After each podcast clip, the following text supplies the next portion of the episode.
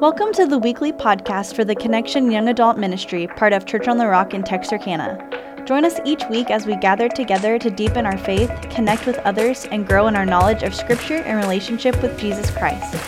Whether you're just starting your faith journey or you've been a Christian for years, this podcast is for you. Let's dive into this week's sermon. For Sarah, one more time.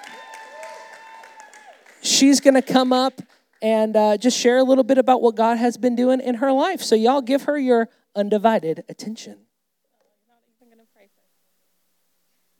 Hello. Um, I'm going to pray first, if that's all right. Okay, dear Lord Jesus, thank you so much for this day. I thank you for these people that are here in this room. Um, I thank you for connection and the friendships we're able to make here. And I just pray that everything we say and do would glorify you. Um, I pray that this testimony would glorify you and it would show your power um, and let people know that uh, if they relate or anything, that they're not alone and that you're with them. And please help me to say the right words. And we pray in Jesus' name, amen. All right. So let's just get into it. Um, my testimony. So I grew up kind of, well, in a Christian home. Um, so my parents went to church. We were there like every Sunday, every Wednesday, VBS, all the things. Um, wasn't excited about it. Um, and then my, so I also grew up um, being homeschooled and um, like in a very strong like Christian homeschool program. Like every single day was like an hour of Bible class and that was fun. So from a very young age, like I knew um, that God was real. I believed He was real. I couldn't deny that He existed, um, but that didn't mean I was following the Lord. So um, my parents, we didn't really have like spiritual conversations a whole lot. Like sometimes we talk about church a little bit, um, or talk about the Bible like a tiny bit, but there was not like a openness and like honesty in our conversation. Like they didn't really tell me their testimony and so I wasn't like comfortable like asking them a whole lot of questions besides random stuff about scripture. Um, and so there was just kind of like this awkwardness between me and my parents with that. Even though we were in church and like I was in a Christian homeschool program that they put me through, there wasn't like that, um, I don't know, that level of communication. Um, so it just felt awkward. Um, but I remember from being like seven or eight, um, sitting in one of those like video homeschool Bible lessons. It was like a um, private school. They like filmed like for an entire year, and so you'd sit there and watch it. It's really fun. Um, it's really fun when you're like singing the songs, like the whole class is singing, but it's really just you and your DVD player and your mom watching you. it's so much fun. So during one of those lessons, because that was every single day, um, I remember the Holy Spirit convicting me, and like my heart was pounding, and I was like, dang, I'm a sinner, and like I deserve hell, and I have sinned against a holy, amazing, crazy, amazing God. But instead of like responding to that, I was like, I know I need to respond, but the Christians I knew in my life were like iffy. I mean, they were, I guess I thought that Christians didn't have fun or um, really, it was I didn't want to surrender to the Holy Spirit. I didn't want to surrender my life to the Lord. I didn't want Him to be the Lord of my life. I wanted to be in control of my own life, what I did for a living, what my job was going to be, um, who I was going to marry. I don't know why I was thinking about this at seven or eight, but I was. It, I mean, because I don't plan for anything, but I was planning, and I didn't want God to be the Lord of my life. I didn't want Him to control me. I was like, I'm going to be, if He, you know, if I'm going to be a Christian, I'm going to be all in and I'm going to be some crazy missionary, and I do not want to do that. I don't want to eat refried beans the rest of my life. Like, this is not for me. Um, and so I was like, I'm going to do my own thing, God. And so that continued for like years and years. And there was this awkwardness between my parents. Like, I didn't want to talk to them. And then as I got older and like my sister was like baptized, um, then there was like pressure on me because she was younger. Like, you know, when are you going to like have a confession of faith? When are you going to get baptized and join our church? And so my mom would like come to me and be like, you need to, it's time to get saved. Like, let's do that. Like, I don't want to be in heaven without you. That'd make me really sad. And I'm like, I don't think that's how heaven works, but like, okay. Um, but it would just put a lot of pressure on me. And anything someone told me to do, I was like, I'm going to do the opposite of that. Um, and so it even, like, my parents were talking to our pastor about it, and he, he would come to me, and I was like, I hate you. Stay away from me. Like, I don't want Jesus. I, like, I believe in God, but I do not want him to be in control of my life. I didn't want to surrender. And so that kept going for a long time. I would have, I mean, I would pray um, a lot, like every night, praying to God to save me, but I wouldn't surrender. Um, and so I was not saved. I knew where my eternity was going to be spent. But God, so eventually, when I was like 14, a couple days till I turned 15, then the Lord brought two people. Um, there was like this brother and sister. Um, they were also homeschooled weirdos like me, and they like came into my life and they weren't even trying to have a conversation about God with me. Like we were just having a conversation about um, like what we wanted to do when we grew up and what, what we wanted to do with our lives. And um, Zoe, my friend, she just said, she's like, I don't care what I do with my life because I just want to be in heaven with Jesus. And I was like, that's weird. Um, but like in that moment, then like her brother started talking about it too, like, you know, just imagining random things like what heaven would be like. He's like, I bet there's colors that that we don't even know about up there. And he, I was just like, okay. But in that moment, like, even though they weren't meaning to have a meaningful conversation at all, I could like visibly see the peace that they had in their lives. And I was like, oh, I don't have that. Um, and like, I realized that I was, I had known forever that like I was going to go to hell. And that was just how it was going to be. Um, but I hadn't realized that um, not only would I miss out on heaven, but I'd be missing out on like heaven on earth and like the peace God gives on earth and the joy He gives us and like an abundant life here on earth.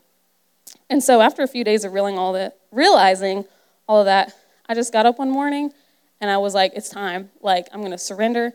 And so I just prayed. I don't remember what I said, but God became the Lord of my life. Um, and I was just like, you know what, God, whatever you want to do with my life, I don't care. You're going to do something better, but I can't live like this anymore. And so, like, instantly, I had so much peace. It was like a physical weight I could feel like being lifted off my shoulders. And I was like so joyful. I like couldn't stop smiling for days. Like people didn't know what was going on with me, but I was just like cheesing.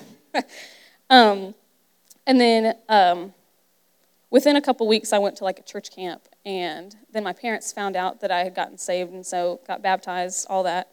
Um, and then, um, and then conversations with my parents did start opening up just a little bit after that. Um, so I jumped into like reading the Bible and got really um, involved at church and youth group. Um, and then my family ended up moving churches too, which I kind of talked about a couple weeks ago. Um, so that was really cool to get to go to a bigger church that had more serving opportunities and a lot more adults to like kind of invest in me. Um, and I went to like some discipleship weekends and stuff like that that really helped me a whole lot. Um, and then after high school, well, all during high school, you know, I had been like, well, before high school, I was like, I know what I'm doing with my life. I'm going to do whatever I want. And God doesn't have anything to say about that. And then after I got saved, I was like, well, I have no idea what I'm doing, but I'm going to do whatever God wants me to do. I just don't know what that is. And so I pray and cry about it and pray about it and cry about it some more. And like up to the point of like graduation, I like pretty much had no idea what I was doing. I was just like, I want to help people. I don't know what capacity that's in. Like I knew all the things I didn't want to do, um, and jobs and stuff that sounded awful, but I didn't know what I wanted to do um, besides help people. And um, through a series of miraculous events, then God placed me being a homeschool teacher, like privately, two days a week, um, with a random lady that I had taught her kids dance. Like, my face just like popped into her mind one day when she was praying about who was supposed to be helping her with her kids. And she called me and she's like, Hey, you want this job? And I was like, I don't really know you, but yes, and this is God. And then um, through that, I also got a job at a Mother's Day Out where I was able to like kind of be discipled and um, disciple little kids and see amazing things there. And then I also taught dance. So it was like going great. And I was seeking the Lord. And I was just like in awe of all the miracles He'd done in my life and how, you know, I had really prayed and cried a lot, but He had answered like every single one of those prayers in like bigger, more abundant ways than I could have ever asked for or imagined. So everything was going really good until COVID. I think that's kind of true for everybody. But um, so I more or less temporarily lost all of my jobs. Um, and then what friends I had started to lose those too because I was really shy and um, they didn't try very hard to like see me or stay in contact with me. We just kind of were growing up and like moving different ways, but I got really hurt about it. And then I also got really mad that churches weren't meeting in person. I was like, this stinks. Like, I want to be at church. Like, I want to be serving, and I know that I'm going to get discouraged. I know other people are going to get discouraged, and the enemy is going to start winning if we're not meeting together. Um, and so eventually, I let that frustration kind of get the better of me, and I guess I kind of became bitter a little bit. Um, and I was just really lonely and just kind of like, what am I doing with my life? Um, so I stopped seeking the Lord as diligently as I was previously. Um, God even gave me like very specific things to pray about, like, and it, I was like, that's weird, God. He was like, you need to be praying about your future husband, and you need to be praying about this and that. And I was like, that's cringy. I'm not doing that. And so I didn't. But like in that, my faith started to decline. And then I didn't care about what God wanted for my life and what He wanted for my job. I didn't hold out to see um, what miracle He would worked. Even though He had before, I was just like, whatever, I have to make things happen. Um, and I've got to seek out the life that I want. So I started taking matters into my own hands. And I decided, like, very sporadically, I'm like, I'm going to go to college. I'm going to sign up. And, like, that was the most stressful, like, two weeks of my life, like, signing up for college my mom was like, What do you want to do? And I'm like, I'm going to sign up because I want to make money and live my own life and do my own thing. And so she's like, Okay. And um, in that, I also started um, dating this guy long distance. We had like mutual friends. My cousins were his neighbors' friends, whatever. And so when I visited them, I met him and his family um, and was like, This is great. Like, I'm starting college and now I have a boyfriend. Like, this is so much fun. And so we were dating long distance, and he would drive back and forth from Tennessee um, to see me. And I was like, this is very stressful. Like, but I didn't realize I was stressed. Um, I didn't realize that something was wrong. Like, it always felt like something was wrong, but I'm like, well, like, you know, I've never been in a relationship before, and he says this is fine, so, like, it's probably fine. Like, I'm probably just really young and really homeschooled and just really awkward. and it, it doesn't matter. Like, I can do what I want. I'm an adult. Um, and so I let him, like, push past boundaries, like physical boundaries and spiritual, emotional, um, all the things. And then I had people, like, coming to me being like, hey, this is maybe not the best. And some of them came to me, like, in a really judgy way. And I was like, mm, no, no, thank you. Um, and then uh, eventually I did have people come to me in humility and just kind of share their own like experiences and stuff. But I started, um, well, let's see. I started having like anxiety attacks or panic. I don't know. I like couldn't breathe. I was crying, out of control, and I was like, I know something's wrong, but I don't know what it is. Like I was trying to seek the Lord, but like also I was like, mm, I'm just gonna read the Bible verses I want to hear, and I'd also like kind of gone down the wrong path of like theology and um, started doubting my salvation and um, just really not feeling like worthy um, of God's love. And so all of this was just a big problem. And uh, the guy I was dating was also like chronically depressed, but he wouldn't seek any help for it. He wouldn't. He didn't believe that God could heal him. He just kind of believes he could fix himself. Um, and so, since I was being disobedient to God um, unknowingly, then that spirit of depression like latched on at me. So I started getting depressed and was just like, I don't want to exist anymore. I don't want to live. This is terrible.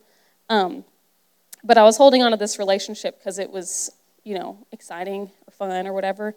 Um, and we eventually even got engaged. And then after that, it was just, it was bad. Um, everything that I thought being engaged would fix um, got worse. And then I was like, well, everything that's a problem when you're engaged just gets fixed when you get married, right? So we were just like rushing into wedding plans and all that garbage. And I was like a bridezilla and really hateful to everybody. Um, but I kept feeling like something was wrong. And eventually, um, those people I said, my cousin, cousin in law, they came to me and they're like, separately, they're like, hey, we're not saying your relationship's bad. We really don't know this guy. And we haven't been around you that much, but your personality has changed. And we're just going to share from our heart, like things that um, we've kind of learned and things that we've gone through and regrets we have in our previous relationships that, you know, if you relate to it, cool. If you don't, cool. Um, and so the Lord really used that to like immediately open my eyes to the situation I was in. Um, it was like I couldn't see our relationship the same way. It wasn't clouded anymore. It was very clear. Um, so I just started praying, and I was like, Holy Spirit, like you've got to do a work. You've got to help me out of this. Like whether this is like postpone the wedding forever or for a while, and then like get these problems worked out in premarital counseling, or like break up, whatever. I was like, if we're breaking up, he's gonna have to break up with me because he was very controlling and um, he could talk me into whatever. So I was like, he's gonna be able to talk me out breaking up with him. And um, within a week of like praying for this and just seeking God and just letting, I let him know, like, hey, I have a lot of reservations and red flags, and here's what some of them are. Um, then he broke up with me. And I was sitting there and I was like, man, I should really not smile right now. But like I had so much peace. It was almost like the the moment when I got saved, like this weight was like lifted off of my shoulders, and I was like, okay, that was God. Um, and so, I mean, like the breakup was sad, but it wasn't really sad that I was losing him. I was more sad that I'd lost all that time, that I could have been seeking God more fervently, and I was um, just kind of ashamed of what I did. Um, but immediately, also, like all the depression, like left. I was sad, but I was no longer depressed, and I was no longer like dealing with like suicidal thoughts and wanting to just not be around, I was like, you know, if God is still speaking to me, He's still teaching me things, He still has a purpose for my life. Um, and so then after that, I just kind of prayed a lot that God would heal me. and He totally did that.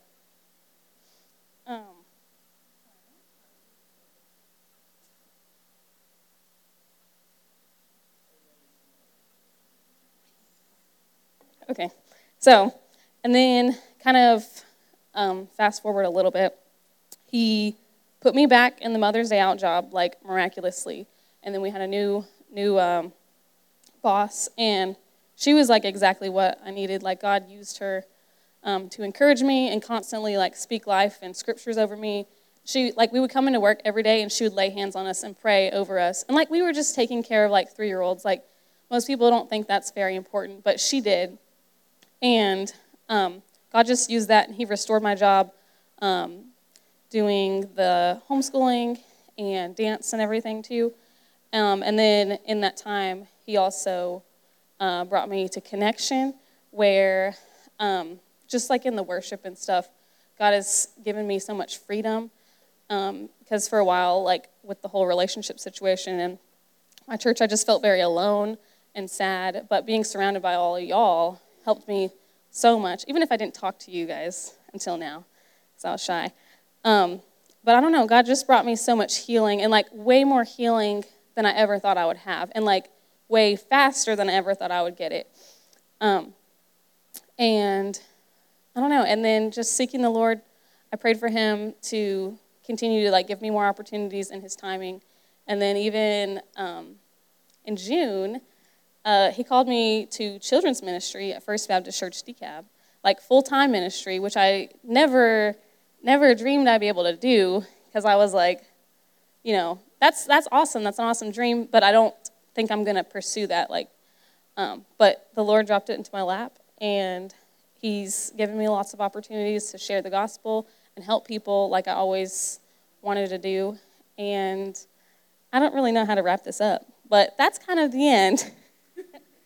um, but but I wanted to say anything that you go through, we go through, um, whether it's things that happen to you or things God puts you through, or even like hard things that are just the consequences consequences for your own like stupid sinful actions like any of those things that like press in on you um, and you know cause you hurt and pain they're all things that god can still use to glorify himself and for your good and for his glory. Um, so yeah i don't know what the verse reference for that is but i don't know. I was going to share but i ran out of time. But thank you and that's it. Thank you so much, Sarah.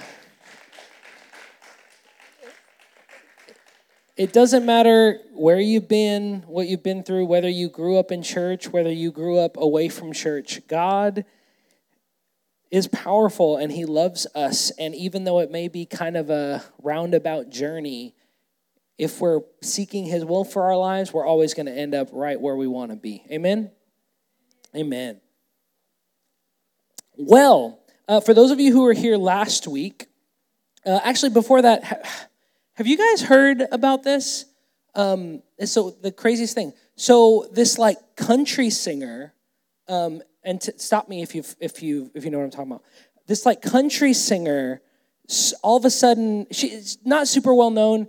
Um, started dating this football player, uh, Travis Kelce, two-time Super Bowl winning champion, one of the best players in the world. And then all of a sudden, this random country music singer, and they start like dating, and now her career is like blowing up. Like her name is everywhere. People are talking about her. People like never even knew who she was prior to this. You guys, know, what's her uh, uh, her name? Um, Tyler or something. Um, anyways, I'm just kidding. I'm just kidding. Taylor Swift is gonna gonna be fine. Um, I mean, she sells. She sold out a couple a couple of stadiums, but Travis sells them out every single week. So I mean, you know, it's. You know.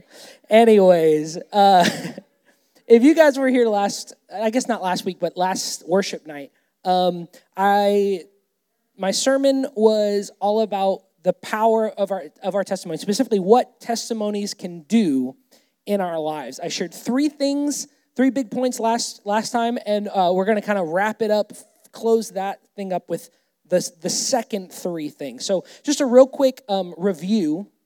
And uh, we'll have them up here on the screen. Uh, number one, three things that testimony does from last time. Uh, one, testimonies reveal how God works. When we hear what God has done in our lives in the past, uh, it kind of shows us what he does and what he's capable of and how he works in the future. For instance, if you've heard that the Bible says that God heals people. We know that that's how God works, and He can heal us today, right? So testimonies reveal how God works. The second thing is that testimonies create expectation in our hearts for God to work miracles in our lives. Um, when we hear something that God did for someone, uh, when, when we hear what God did for someone else, and we're in a similar situation, it can give us hope to look forward to see what God is going to do in the future, right? If you, um, maybe you are addicted to something, alcohol, drugs, pornography, whatever it may be, you you, you have this addiction, you cannot break it, and all of a sudden you hear someone share their testimony about how they used to be, and then all of a sudden God stepped in, broke those chains, broke those addictions, and now they're free, it kind of creates a hope and expectation in our hearts to know that God can do that for us, right? Number three, uh, through testimonies, God's power is released into the lives of those who hear it. Uh, Revelation says that we overcome by the blood of the Lamb. We know there's power in the blood, right? And the word of their testimonies. There's something about our testimonies that allows God's power to be released into the lives of people who hear it that give them the ability to overcome the enemy whatever that looks like, whether it's um, their personal salvation, whether it's a, a, struggle and addiction, something like that, whether it's it's a, a healing or a, some sort of miracle that they need in their lives. There's something, some sort of divine power that is released through our testimonies. And I don't want to be the reason that's, that God's power is not released in someone else's life. I don't want to be the thing that's holding back God from moving because I was too lazy or I was too embarrassed or I thought I wasn't important enough to share my testimony, right? There's power. So those were the, the first three things. Testimonies reveal how God works, testimonies create expectation in our hearts, and God's power is released through our testimonies. So here are three more things. We're going to do four, five, and six. Four things that a testimony can do in our lives. Number four, testimonies are what connects succeeding generations of believers to God's promises and power. I'm going to say that again. Testimonies are what connects succeeding generations of believers to God's promises and power. Testimonies are how we connect our children and our grandchildren to God. Now, I know not many of us in this room are parents, but I'm sure a lot of us will be one day. Your job, the moment you have a child, that is your very first disciple more so than anybody outside of your life, whether it's you're in ministry, whether you're just working out in the world, no matter what your job is, the moment you have children, you are now a rabbi. You now have disciples. It is your job to raise that child up in the things of God. It is not the church's job, it is your job. You are the teacher. You are the one who is going to disciple them and raise them up in, uh, in the ways of God, or you should, right? Um, and and and here's here's where I'm getting this from. Um, Deuteronomy. Let's let's start here. Deuteronomy chapter six. Open up your Bibles if you've got them. We're going to read a lot here. Um, Deuteronomy chapter six. So um, you know Moses has brought the Israelites through the wilderness they're headed into the promised land, and God's already given the Levitical law, right? We already had um, Leviticus with all the laws. And so Deuteronomy is basically a big, long speech. Moses gets up in front of the people, because remember, the, all the people that doubted back in Numbers, they've all died. All the people who got the original law, that generation has died and moved on. So now this is a brand new generation who may not have known the laws because they weren't originally the ones that received them. And so Moses is giving this big speech explaining what God expects for the nation of Israel. And we're going to start in verse 4. He says, Hear, O Israel, the Lord our God, the Lord is one. You shall love the Lord your God with all your heart and all your soul and with all your might. And these words that I command you today shall be on your heart. Verse 7 You shall teach them diligently to your children and shall talk of them when you sit in your house, and when you walk by the way, and when you lie down, and when you rise. You shall bind them as a sign on your hand, and they shall be as frontlets between your eyes. You shall write them on the doorposts of your house and on your gates. This is what God is commanding. God is literally commanding the people of Israel all the things that I have done you are commanded to part to deliver that to your children he talks about um, put, bind them as a sign on your hand or on the doorposts of your house now i know we all have a grandma or an aunt that has like as for me and my house we're going to serve the lord up on their walls right and we kind of make fun of it we uh, how many honestly how many of us yeah that's what i thought we all got somebody that has that posted and we kind of make fun of it but that's a command. God is giving the command. Literally, He's like, write the things that I have done on the doorposts of your home. Make them visible in every way and every shape, in every form. Because, uh, well, we'll find out because he's, a, uh, we'll skip ahead. So that was verse 9. We're here down in 17. You shall diligently keep the commandments of the Lord your God and his testimonies and his statutes which he commanded you. Skip ahead to verse 20. When your son asks you in time to come, what is the meaning of the testimonies and the statutes and the rules that the Lord God has commanded you? Then you shall say to your son, We were Pharaoh's slaves in Egypt, and the Lord brought us out of Egypt with a mighty hand. And the Lord showed signs and wonders, great and grievous, against Egypt and against Pharaoh and all his household before our eyes. Verse 23. And he brought us out from there that he might bring us in and give us the land that he swore to give our fathers. And the Lord commanded us to do all these statutes to fear the Lord our God for our good, for our good always, that he might preserve us alive as we are this day. And it will be righteousness for us if we are careful to do all this commandment before the Lord our God as he has commanded us. So, this is a big chunk of scripture, um, but we're going to break it down.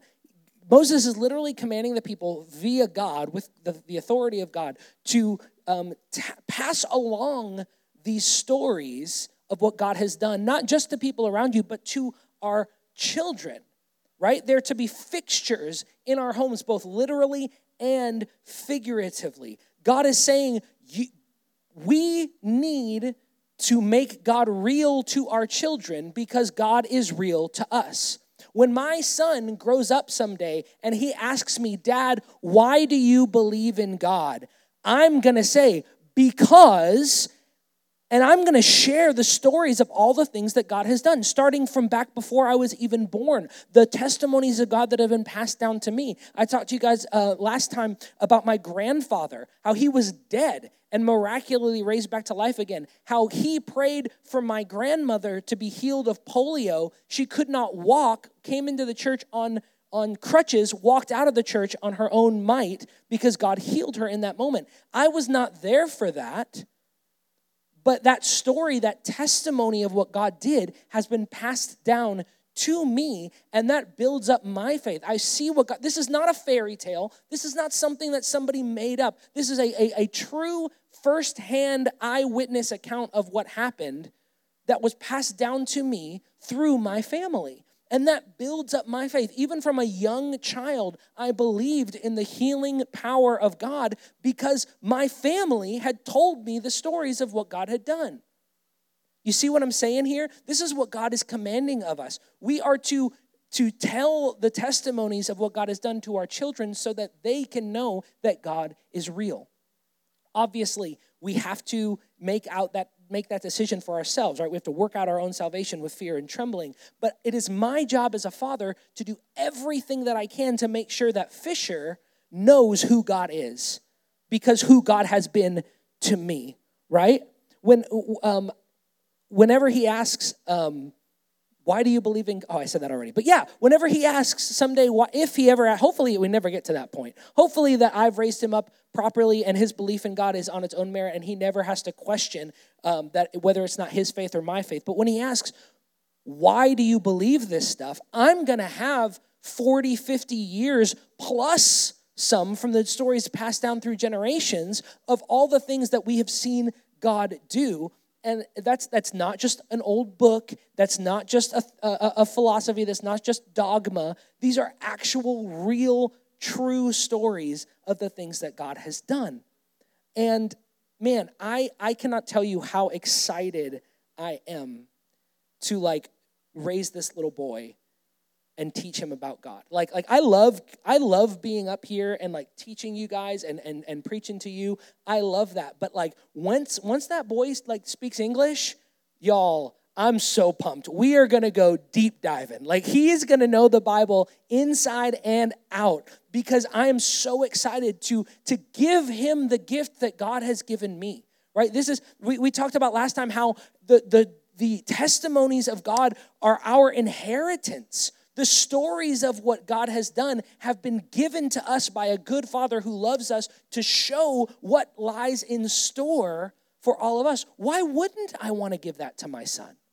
Why wouldn't I want to pass that down to him? Why wouldn't I want to share about the goodness of God to this little boy and see that like have you ever ever taught someone something? I know it's not all of us do this, but there, there are some teachers in the house and people that work with children and but if you ever like been working with someone on something and then they get it and it like and you can like almost see like that switch kind of flips in their minds and their eyes light up, I cannot wait to see that with Fisher when he hears about all the good things that God has done, not just through my life, but also through the scriptures. Like, I cannot wait to share the truth of who Jesus is to that little boy. Every night before bed, um, we, we read a little chapter in his, you know, little storybook Bible. He doesn't know what's going on. He doesn't understand.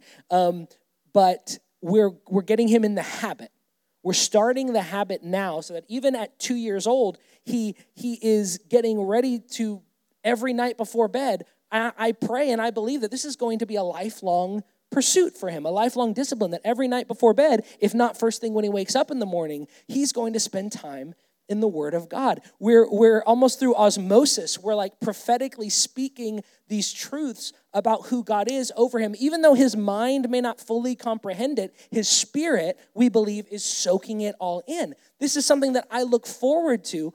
First of all, just as a father, as a pastor, as someone who wants to disciple, but even more so than, than, a, than an inward desire, this is a command from the Most High we are called to pass along the stories of what God has done to the next generation. We, we hear all the time about how, you know, this percentage of, of boomers um, believed in God, and then millennials, this percentage of millennials, and then this percentage of Gen X or Gen Z, and on and on down, and it's getting smaller and smaller and smaller. You know whose prob- whose fault that is? The generation prior. It's the parents' job, not the church's job.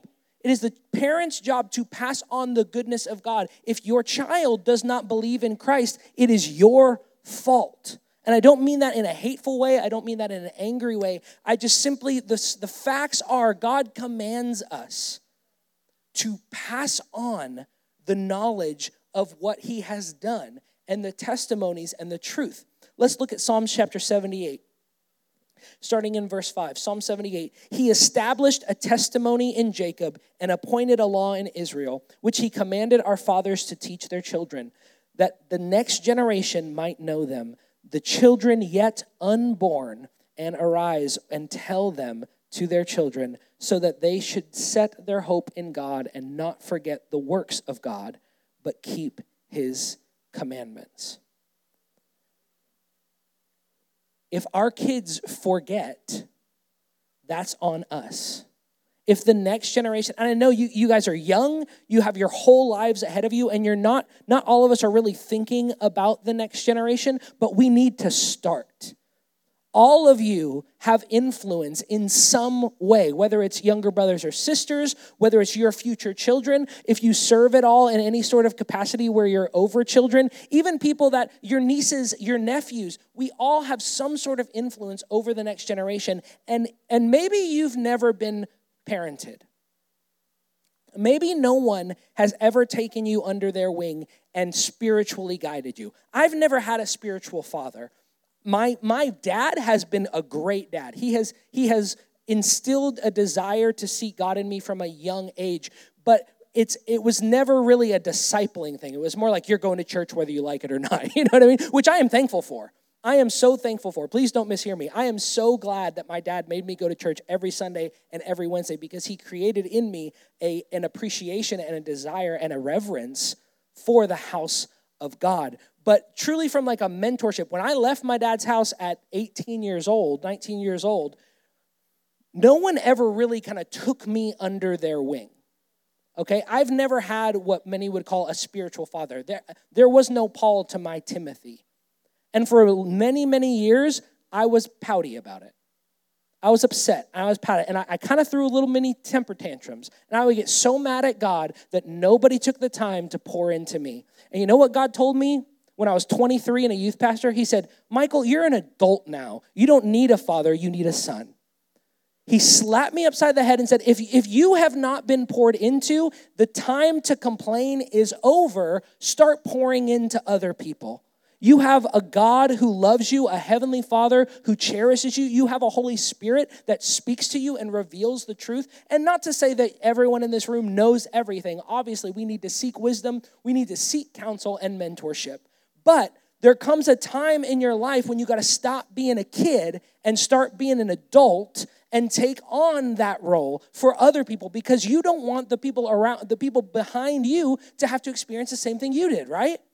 If you were fatherless, spiritually speaking, you don't want the next generation to also be fatherless. I hear that in the physical realm. Some of the best dads I know never had a dad.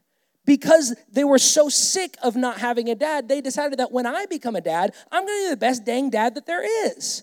And that's how we have to be in spiritually. Even if you've never had anybody pouring into you, stop complaining and do it yourself. Start raising up the next generation because it matters. It matters. When you are old, the generation behind you is going to be the one taking care of you. And I know I want the person taking care of me to be healthy and mature and wise and full of the Spirit. And I don't just mean physically taking care of me, but I mean spiritually taking care of me. One day you'll be old. I know you feel young, you're going to be young forever, you feel invincible, but I promise you, I was 23 yesterday.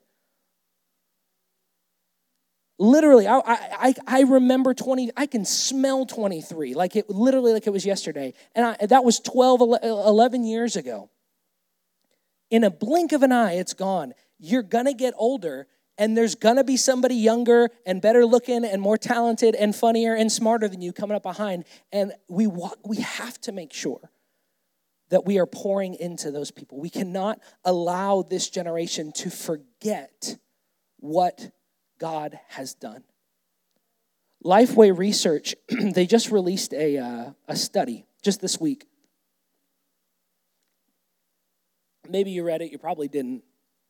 But, um, you know, we hear a lot from the pulpit that, like, what happens is good Christian kids, they grow up in church, they go to youth group, and then they go off to college and they just get indoctrinated into, you know, atheism. And this study shows that that is a patent lie. Those kids have been indoctrinated long before they ever head to college. College just reveals the absence of faith. This study shows that it's about 13 13 years old is when people start making their decisions about whether or not they're going to follow God, and those are solidified by as young as 16. So before they ever even graduate high school, the decision on whether or not they're serious about God has already been made. College is just a way for them to live out their faith or lack thereof, right? So, what does that mean? It means it is more critical than ever from as young of an age as we possibly can that we need to be pouring into these children. Get involved in your church's children's department because one, you know they need the volunteers, but two, those kids need Jesus. They need to feel the love of a father or a mother or a big brother or a big sister, and they need someone who's going to care about them and teach them about who God is. The church is supposed to be supplemental in our faith journey. If the only time kids hear about Jesus is at church, nine times out of 10, they are not going to continue to believe in God. It's just the fact that there's actually, they've done studies, and there's three indicators of staying strong in, in faith in Christ through your teenage years. One is that Jesus and the Bible are constantly talked about, or at least regularly talked about in the home. In the home, okay? That's the number one indicator. If you are taught about Christ at home, you are that much more likely to hold on to your faith. Number two, and this is for you gentlemen out there, a father being present in the home. If you have a if a father is present in the life of their children, they are like 90% more likely to hold on to their faith. Not to say that people without fathers can't, because I'm just looking around the room, I see a handful of faces that I know their daddy was nowhere around, and they are living for Christ as, as good as anybody. So, not to say that you can't do it, but the odds are against you without a father. So, all you men out there, if you have a, have a kid, you better be around. Like, if not, I'm gonna hunt you down personally. no, but so first, if if if Christ is being talked about in the home, if a father is present in their lives, and third, and the least most important, far least, is that the church is involved in your spiritual growth. All you need to do to make sure that your kids follow Christ, talk to them about Jesus, Dads, make sure you're around and make sure they're in church. And those three simple things almost guarantee a child to maintain their faith through their teen years, through college, and for the rest of their lives. You know, uh, the Bible says, raise a child in the way they should go, and when they are old, they will not depart from it. There is so much truth to that. I was raised in a home where my dad was around, we were taught about the Bible, and we went to church all the time. And then there was a time when I got a little bit older and I started getting a little bit more freedom, I drifted away. I made bad decisions. I stopped going to church all the time. I started dating the wrong girls. But guess what?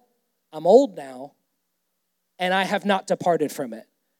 Just because our kids may drift away for a little while doesn't mean that we failed as parents. It means the Bible promises do it while they're young, and when they get older, when it's all said and done, they will not depart. And so I cannot stress this enough.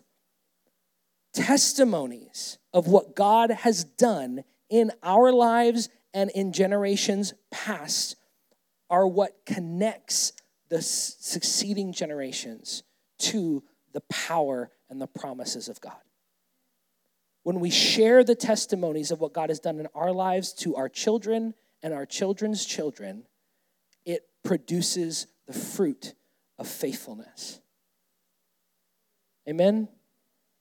Amen. Sorry, that was that was a little soapboxy. I apologize for that one, but I'm I'm passionate about my son. Um, so here we go. So that was number four. Number five. Uh, okay, so so we're here's the thing. We cannot let the next generations forget about what God has done, right? Because bad stuff happens. Well, here's here we're going to talk about what happens if they forget. What happens if they forget? Number five, when testimonies are forgotten, faith for the miraculous is diminished, as well as obedience to God's commands. Every generation, when you read through, yeah, you leave that up for a minute. I know that's a lot to write down. If you're taking notes, we'll leave it up for a sec.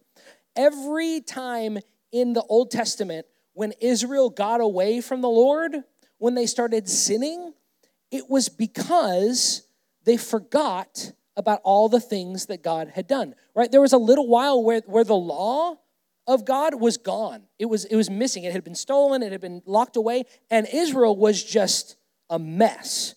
Their kings were evil, the people were evil, because nobody had passed on those testimonies. No one had passed on the truth of what God had said, his commandments and, and his, his, his, um, his great deeds. They had forgot about it, right? And uh, let's, let's go back to Psalm 78 if you, had, if you kept that open. Uh, Psalm 78, starting in verse 9, says this The Ephraimites, armed with the bow, turned back on the day of battle. They did not keep God's covenant, but refused to walk according to his law. Why? Verse 11 tells us they forgot his works and the wonders that he had shown them. They were equipped for battle. They were ready. They were ready to fight.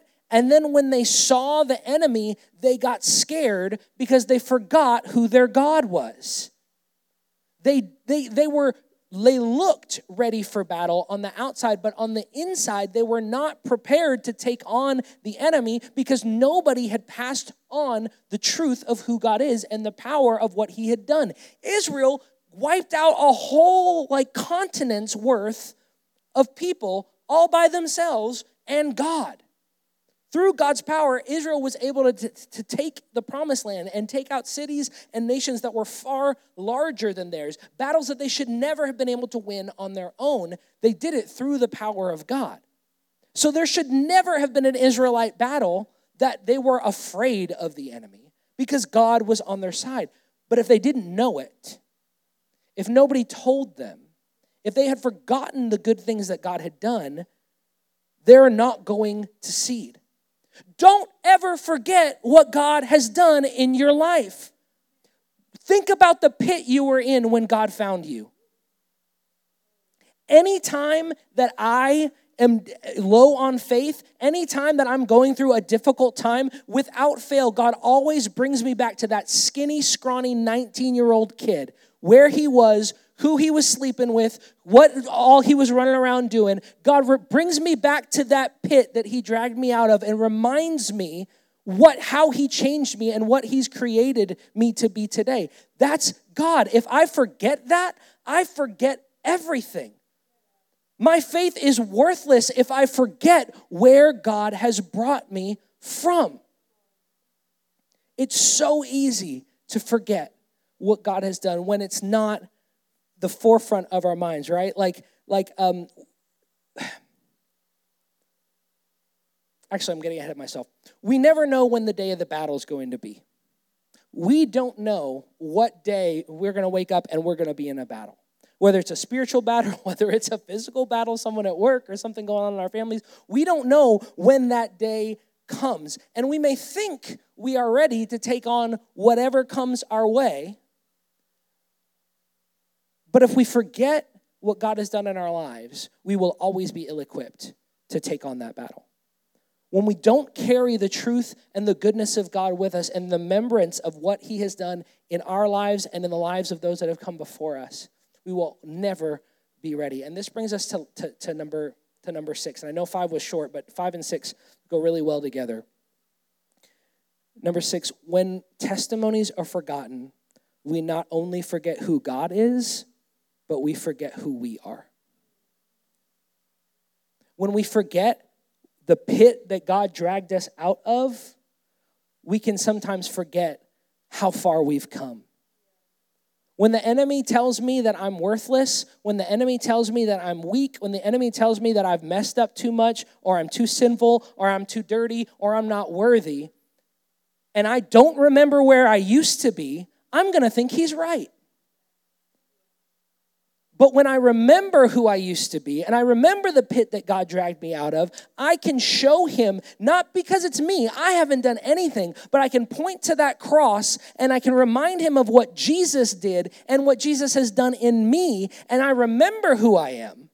I remember that I have been set free. I can remember that I have been made clean. I can remember that I'm no longer addicted to pornography. I can remember that I'm not living the sin that I used to live. I am a new creation. But when we forget those things, we start to forget that. We forget who God is. When we, when we forget the good things and the might of God, and then we come up against new battles, all of a sudden we can see that army and forget that our God is stronger. When our family member gets a terminal diagnosis from the doctor, we can forget how good God is when things don't go the way that we want when we have financial issues when we're when we when we're abused when we go through dark times and we only look at that and we forget what god has done in the past we our, our view of god starts to get twisted and perverted. And then all of a sudden we're not just forgetting who god is but we're serving a god that's not god. If we're serving a version of god that's not the real god we're idolaters we're now serving a God that, that is a false God. When we forget who He is, when we forget His goodness, when we let our, our circumstances dictate our view of who God is, we forget who He is, and then all of a sudden, we don't even know who we are anymore. We forget that we've been bought with a price. We forget that we are children of the Most High it makes me think of um, Revelation chapter 2, the church, the letter to the church at Ephesus. I know we've, uh, you've probably heard a thousand sermons on this. Jesus praises them for all of these things, all of their works. They take care of the poor, they give back, they live righteously. But he says, But I have one thing against you. You don't love me the way you used to.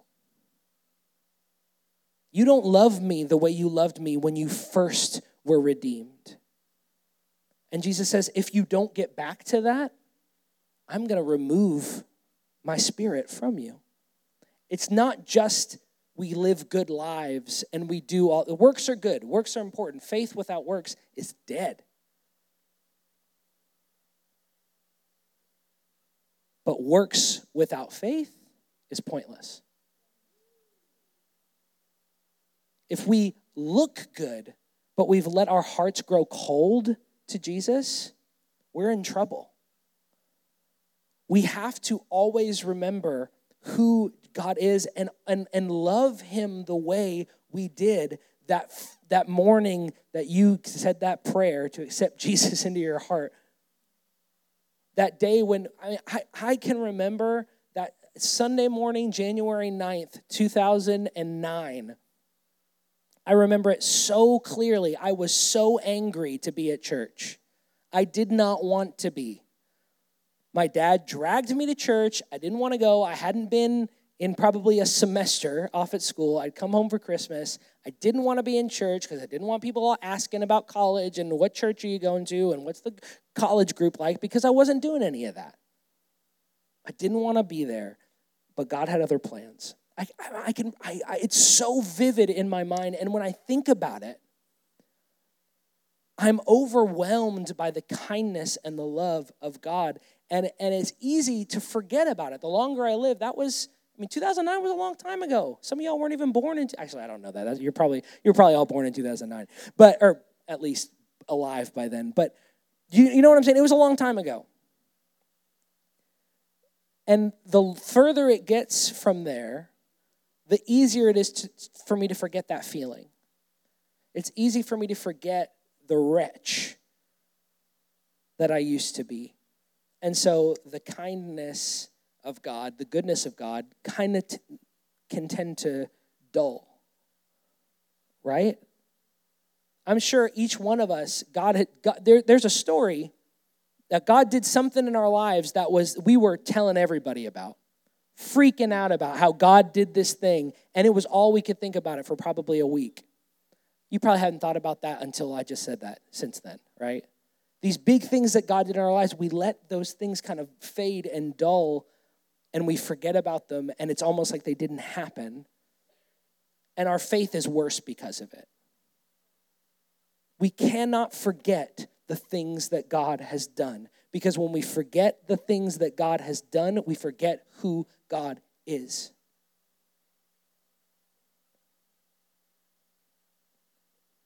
I have a buddy, and this is the last thing I'll say. I have a buddy, um, he's like, he's in on all the fads. Like, if, if, it's, if it's popular in that moment, like, he just has a gift for like fun. he's like the first he'll he'll bring something up like hey michael have you heard about blah blah blah I'm like no i hadn't heard anything about it and then like for the next five days on social media that's like all i see and all of a sudden it's like the biggest thing in the world right? Like he knows he just he's so good at moving from fad to fad and he's all about that thing in the moment. But then in the blink of an eye all of a sudden we've never talked about that thing again and he's on to the next thing. When was the last time you talked about stranger things? Think think about it. For those of you who watch stranger things when was the last time you talked about it Brian said last week, but probably the last time this, like when this last season aired, it was it was huge. Uh, Chrissy, wake up! You know uh, that that whole like that was that was everywhere. But when was the last time you heard it or thought about it? It's been a while, right? The world moves from fad to fad very quickly, and you want to know why? Because none of that stuff has any substance. They think it's this big, important thing, and we focus all of our attention on it, like T Swift and Travis Kelce. That's the thing right now. I guarantee in two weeks, nobody's going to be talking about Travis Kelce and Taylor Swift, probably because she's going to dump him. But that's different. Um, oh, you're right. He'll probably break up with her because she kind of looks like a gerbil. But, uh, game. Anyways, I'm getting off topic. We move from thing to thing because they're, it, they don't matter there's nothing there's nothing of substance there's nothing of realness about these things. Like stranger things is gonna disappear just like every other tv show. Nobody watches the brady bunch anymore. Nobody watches friends anymore. Like things come and things come and things go.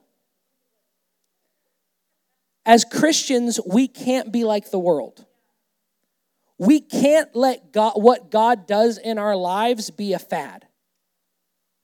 We can't let the miracles God performs in our life to be the flavor of the week. Where he does this, we're excited about it for a little bit, and then we move on and never think about it again. write them down.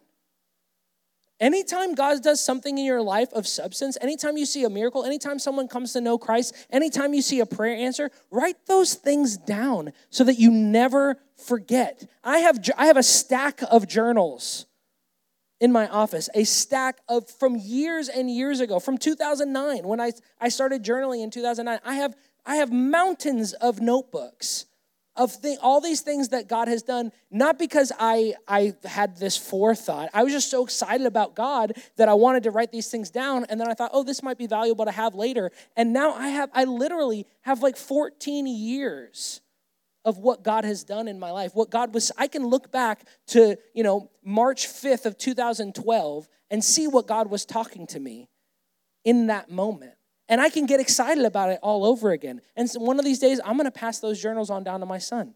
He's probably not going to be able to read my handwriting because it's in cursive and they don't teach cursive anymore.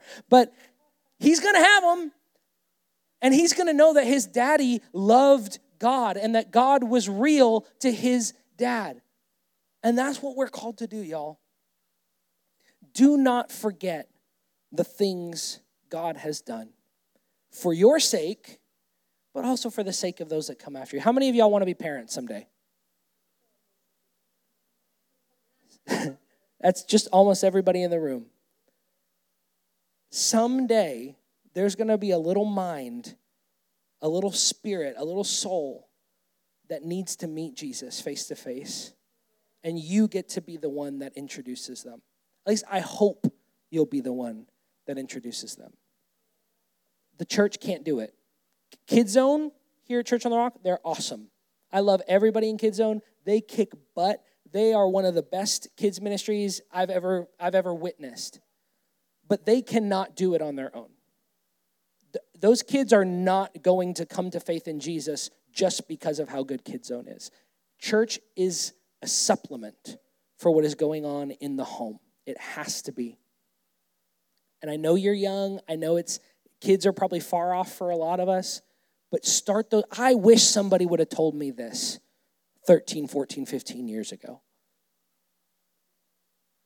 I wish that I, I would have had this, this, this idea of, of keeping the good, the good things that God has done and passing this on because I feel like I've, I've, I've missed my opportunity. I'm a big brother. I've got younger brothers and sisters that I, I could have been I could have been telling them all about the love of Jesus and telling them all about the miracles that Jesus has done, and I missed out because I wasn't thinking about it. Well, now you're thinking about it. One, you've got no excuse. I've already told you, so now the burden's on you. But two, you have the opportunity. Don't forget what God has done. Use every opportunity you have to tell everybody you know the amazing things that God has done. And maybe you're sitting here tonight and you're thinking, well, God hasn't really done a lot in my life. Well, that's okay. You've got a Bible. God did a lot of freaking awesome stuff in there. You can tell everybody about that.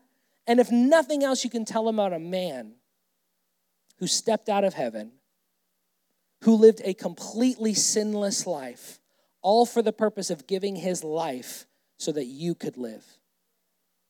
If you have no other story to tell, you have the story of Jesus. You have the story of the cross, and that is the greatest story ever told. And if you have nothing else to share with somebody, you can share that. The truth of the gospel, the truth of the love and the cross of Jesus Christ, and the freedom and the hope and the power that comes from it. Amen? Let's pray. Heavenly Father, we come before you right now. We are so grateful, Jesus, for your Son. Oh, Jesus, you are the Son. Father, we're for you, for what you did, Lord, on the cross. We are so grateful for your love, for your truth, for the fact that you have forgiven us of our sins. You have made us righteous in your sight. Lord, we could never repay you, and we are so grateful for that. And Lord, I pray tonight that every single person that can hear my voice, every single person, Lord, that we would begin to understand and, and, and truly understand the value of sharing our testimonies with people, telling people about you and the things that you have done. Lord God, I pray that um, as, as we go throughout our weeks, Lord, that you would open our eyes for opportunities to share the gospel, to share our testimonies, Lord, whether it be how we came to faith or um, uh, something other that awesome miracle that you've done in our lives, God, that you would give us opportunities to give us divine appointments so that we can have those conversations with people.